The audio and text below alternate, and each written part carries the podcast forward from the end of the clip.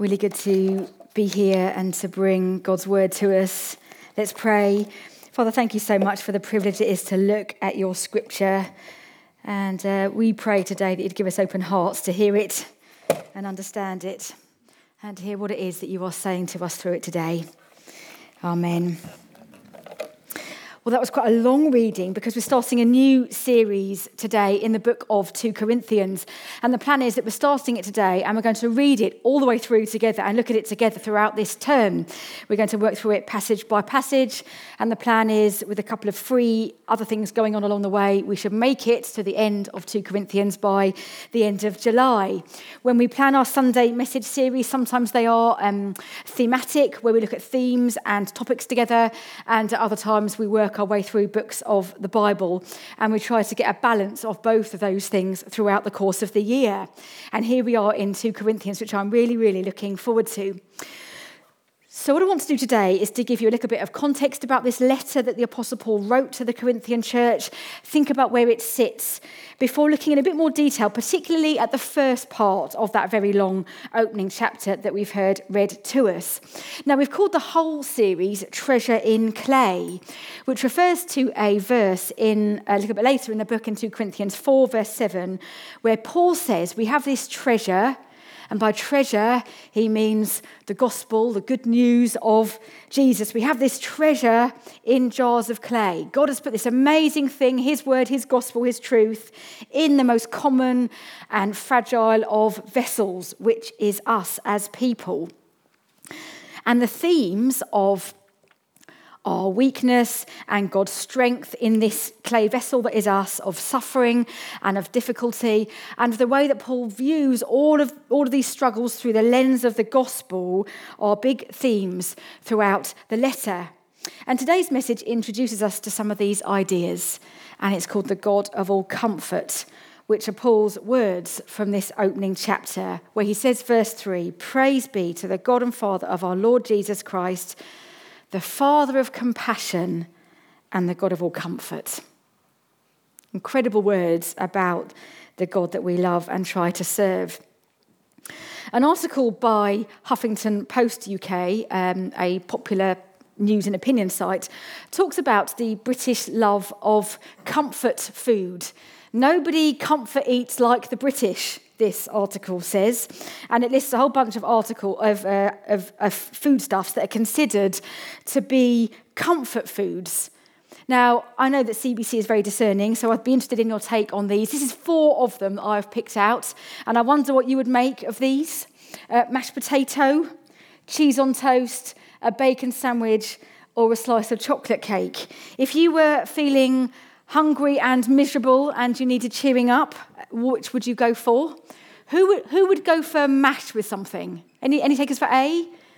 A, a smattering of mashed potatoes. Uh, what about cheese on toast? Quite a popular, quite popular. Okay, what about a bacon sandwich? Oh, oh. And a chocolate cake?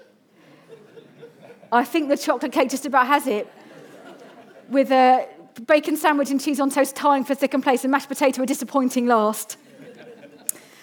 The Cambridge Dictionary defines comfort as this a pleasant feeling of being relaxed and free from pain. Now, it's actually a really interesting concept that somehow eating certain foods will alleviate sadness and pain. And we know that's not the case, and we might do it. And if it does help, we know that it's momentary. But it's also interesting that this definition of comfort is actually not what our Bibles would say that comfort is. When the God of all comfort comforts us in our troubles, what's happening? God is not suggesting eating cheese on toast will make a difference, but He's also not promising a pleasant feeling of being relaxed and free from pain. And we're going to think together about what it means for our God to be the God of all comfort. So, Paul started this community in Corinth on one of his missionary journeys. You can read about that if you'd like to in Acts chapters 18 and 19. Uh, Paul's established his little church, and he's got a report that things weren't going well in the church. And so he writes 1 Corinthians, trying to correct some of the problems that were going on in Corinth. And he followed that up with a visit. We hear about a painful visit in this chapter. Now, many of the Corinthians had come back into unity um, and in good heart with one another and with Paul, but it appears that some in the church had rejected his teaching and were rebelling against his authority. They had a very different idea of what leadership looked like, and they basically rejected Paul as a leader. Paul was poor, he earned a, just a, a meagre living. He was under persecution and he wasn't um, an impressive public speaker. They were ashamed of him and rejected his leadership. So, this letter, as you might have picked up from the way Anne read that for us so helpfully, has got quite a sorrowful tone about it. Paul wears his heart on his sleeve in his writing, depending on the context and the circumstances of the churches he was writing into. If in Galatians he is angry and irritated, if in Philippians he is joyful, in 2 Corinthians he is sorrowful and is aware of recent wounds.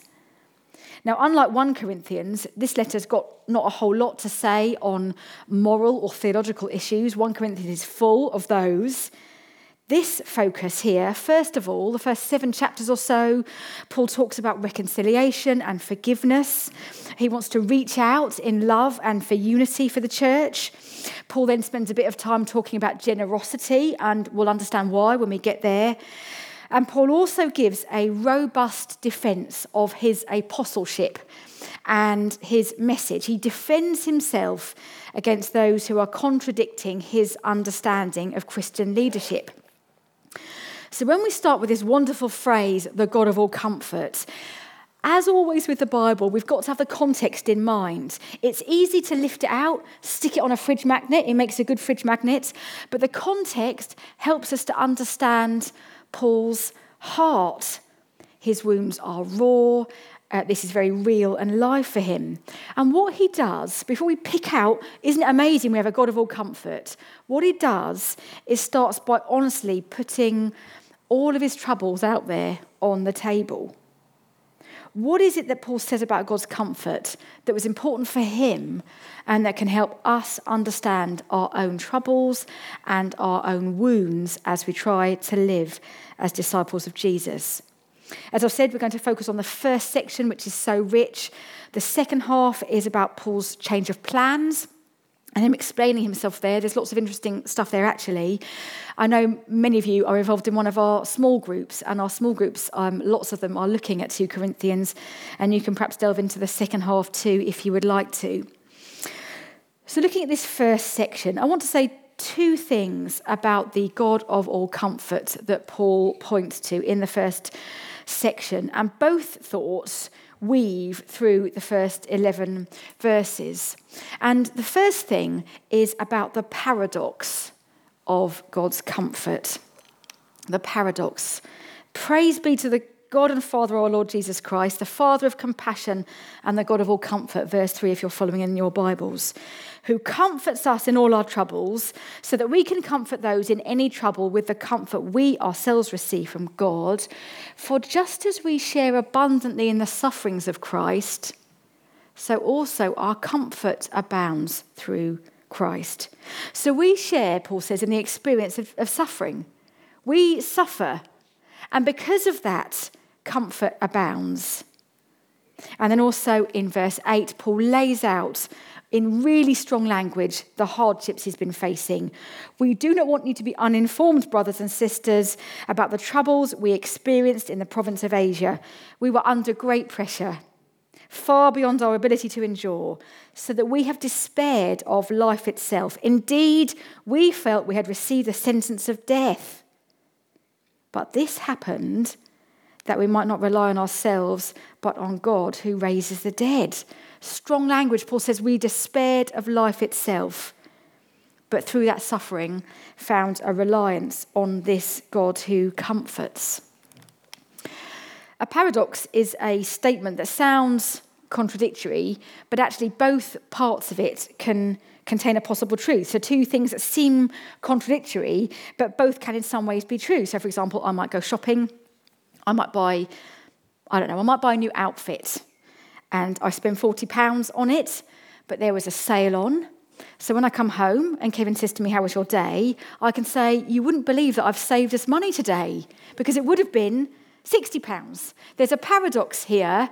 I have spent money and I have saved money. Both can be true. And actually, our Bibles are full of paradoxes if you look at them. For example, Jesus says, To gain your life, you've got to lose it. It's a paradoxical statement if ever there was one. The Bible suggests that we need to choose to follow Jesus, whilst also saying that Jesus chose me. One God, three persons. Paradoxes. And the paradox that Paul is showing here in his writing is that rather than relieving pain, as the dictionary definition would suggest, God's comfort enables us to sit in our weakness and find in that a place of strength. We share in the suffering like Jesus, and somehow in that we find comfort. In our troubles, we find comfort from God. The paradox is about strength in the weak place. And we encounter it again and again through the book, finding its climax in uh, chapter 12 of 2 Corinthians, where Paul famously says, When I am weak, then I am strong. What a paradox. When I am weak, then I am strong. Uh, 2 Corinthians 12, verse 10 That is why, for Christ's sake, I delight in weaknesses, in insults, in hardships, in persecutions, in difficulties. He says, I delight in those things, for when I am weak, then I am strong. A paradoxical statement that God's comfort speaks into. Now, don't forget our context. Paul's authority and his leadership is in question. He's been challenged as a leader. Those opposing him believed, just as actually many people do today, that leaders need to be impressive and have uh, forceful, strong personalities. The ancient Greeks were characterized by their admiration for success. The cult of the hero was really, really strong. And people were probably using Paul's weaknesses against him as evidence. Why should we, why should we submit to his authority? Look at the kind of leader he is. Look at the kind of person he is. Look how weak he is. And therefore, wouldn't Paul want to start his letter by proving himself as being strong and capable to defend himself? And actually, that's not what he does. He lays this paradox down and he paves a way for a train of thought that we're going to pick up again and again through this letter that weakness is strength for the Christian. Paul was content to project an image of weakness, and God's comfort enables us to sit with and own our own weakness. Our world is one that is geared up for strength. It is looking for strength. Strength is positive, and weakness is negative. And actually, you don't have to think very hard to see that all over the place where the language of strength is used. Football teams talk about having a strong squad. If you've got a strong squad, you're more likely to win. Nations bargain with each other from a position of economic strength. Lawyers talk about having a strong case in court, which will win. Parents talk about wanting their children to grow up to be strong and healthy. Businesses want strong balance sheets. Strong products are more likely to succeed. Have you had that um, experience in an interview situation, maybe, or maybe on an application form when it says, you know, list your list your strengths? It's not easy, is it? But um, somehow you manage to find it within yourself to reel off a whole list of all these amazing strengths about yourself and what you're good at, and then you're asked what your weaknesses are, and what you do is you try to think of the least weak weakness that you possibly can that actually is secretly a strength, but you make it sound like a weakness so that they think positively of you. You've done that, right? So you say things like, um, oh, I am. Um, yes, I, I've, I, I've got the tendency to work far too hard and put far too many hours in. I, I'm, a, I'm, a, I'm a perfectionist and I won't rest until things are done really, really excellently. Isn't that terrible? It feels like a disaster in an interview to tell people your real weaknesses because you wouldn't get the job. Now, all of this means strength is synonymous with success, and weakness is bad. And then we get to this biblical concept that says in the Christian faith, weakness is actually strength. In our weakness, God's strength is seen. And the God of all comfort, the Father of compassion, gives us comfort in that place. We are strengthened in our weakness by the God of all comfort. God's comfort in our times of trouble redefines our understanding of strength. It's not about freedom from pain and feeling relaxed whilst eating cheese on toast. It is the God of all comfort, redefining our concept of strength, enabling us to lay out and sit in our weaknesses and know Him in that. That is a paradox and it's glorious. And it's countercultural and it's so important because actually we need to speak a different narrative. We're in this upside down kingdom, the lost, the lost, and the least, the, the weak, have priority, where those who feel on the outside are the ones that are welcomed in, where we can be vulnerable in our own troubles and struggles because we follow a crucified Saviour who calls us to take up our cross and follow Him. Where real strength is not about cult hero status, but in the quiet sacrificial service, and where in our weak places we can know and testify to the Father of compassion giving us his comfort. May the God of all comfort, by his Spirit, be tangible for us in this place. The paradox of God's comfort weaves through these 11 verses. And so does the second thought, the domino effect of God's comfort. Again, verse 3 Praise be to the God and Father of our Lord Jesus Christ, the Father of compassion, the God of all comfort. Down to verse 6 If we are distressed, it is for your comfort and salvation, for your comfort. If we are distressed, it's for your comfort. Paul says, If we are comforted, it's for your comfort, which produces in you patient endurance of the same sufferings we suffer. And our hope for you is firm, because we know that just as you share in our sufferings, so also you share in our comfort. Paul repeats the word comfort in one form or another 10 times in these five verses. And as we receive the comfort of God in the midst of our own troubles, that is passed on, a knock on effect to others and others and others. I describe it as being pipe, not bucket. God doesn't pour his comfort into us like a bucket for it to sit there filling up, up and up and up for our own benefit and help. It's given to us in a pipe to flow through us to others. What we have received, we are to pass on to others. God is the Father of all comfort. He comforts us in our troubles so that we comfort others with the comfort that they've received, who then, I guess, comfort others and others. Verse 6 if we are comforted, it is for your comfort.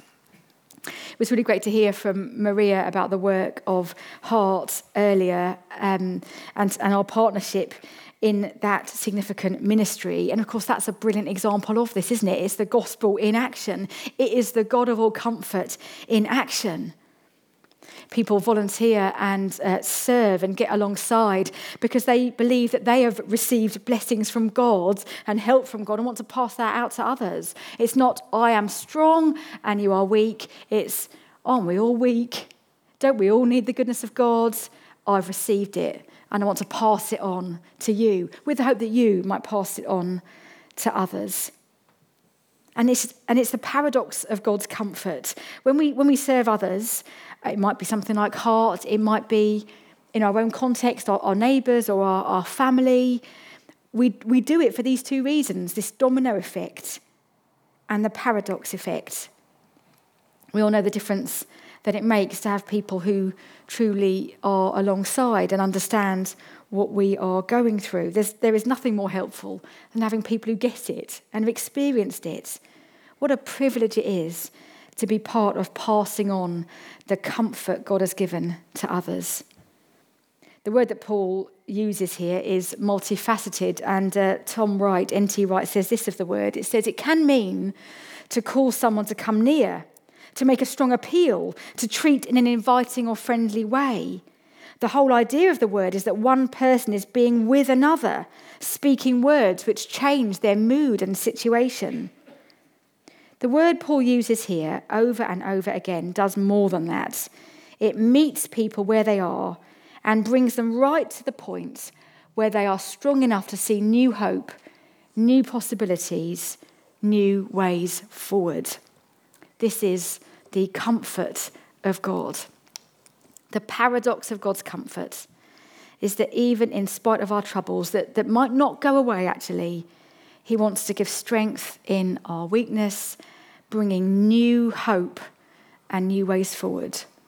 And the domino effect of God's comfort, which is that what we experience, we are to pass on. What is true of Jesus becomes true of his people. The God of all comfort comforts us and we become people of all comfort as we pass that on.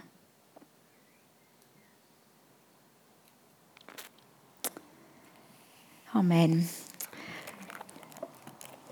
We've got a little bit of time today before we need to, to finish, and perhaps the band might like to come up. In fact, I would like to invite you to stand, and I'd just like us just to wait and respond. Let's stand if you can to what God is saying. And uh, we've got a little bit of worship now just to help us with this, to reflect on the the Father of compassion and the God of all comfort. So, just as we approach some more worship and response, let's just uh, settle our hearts and minds and open our hearts up to what God might want to say to us.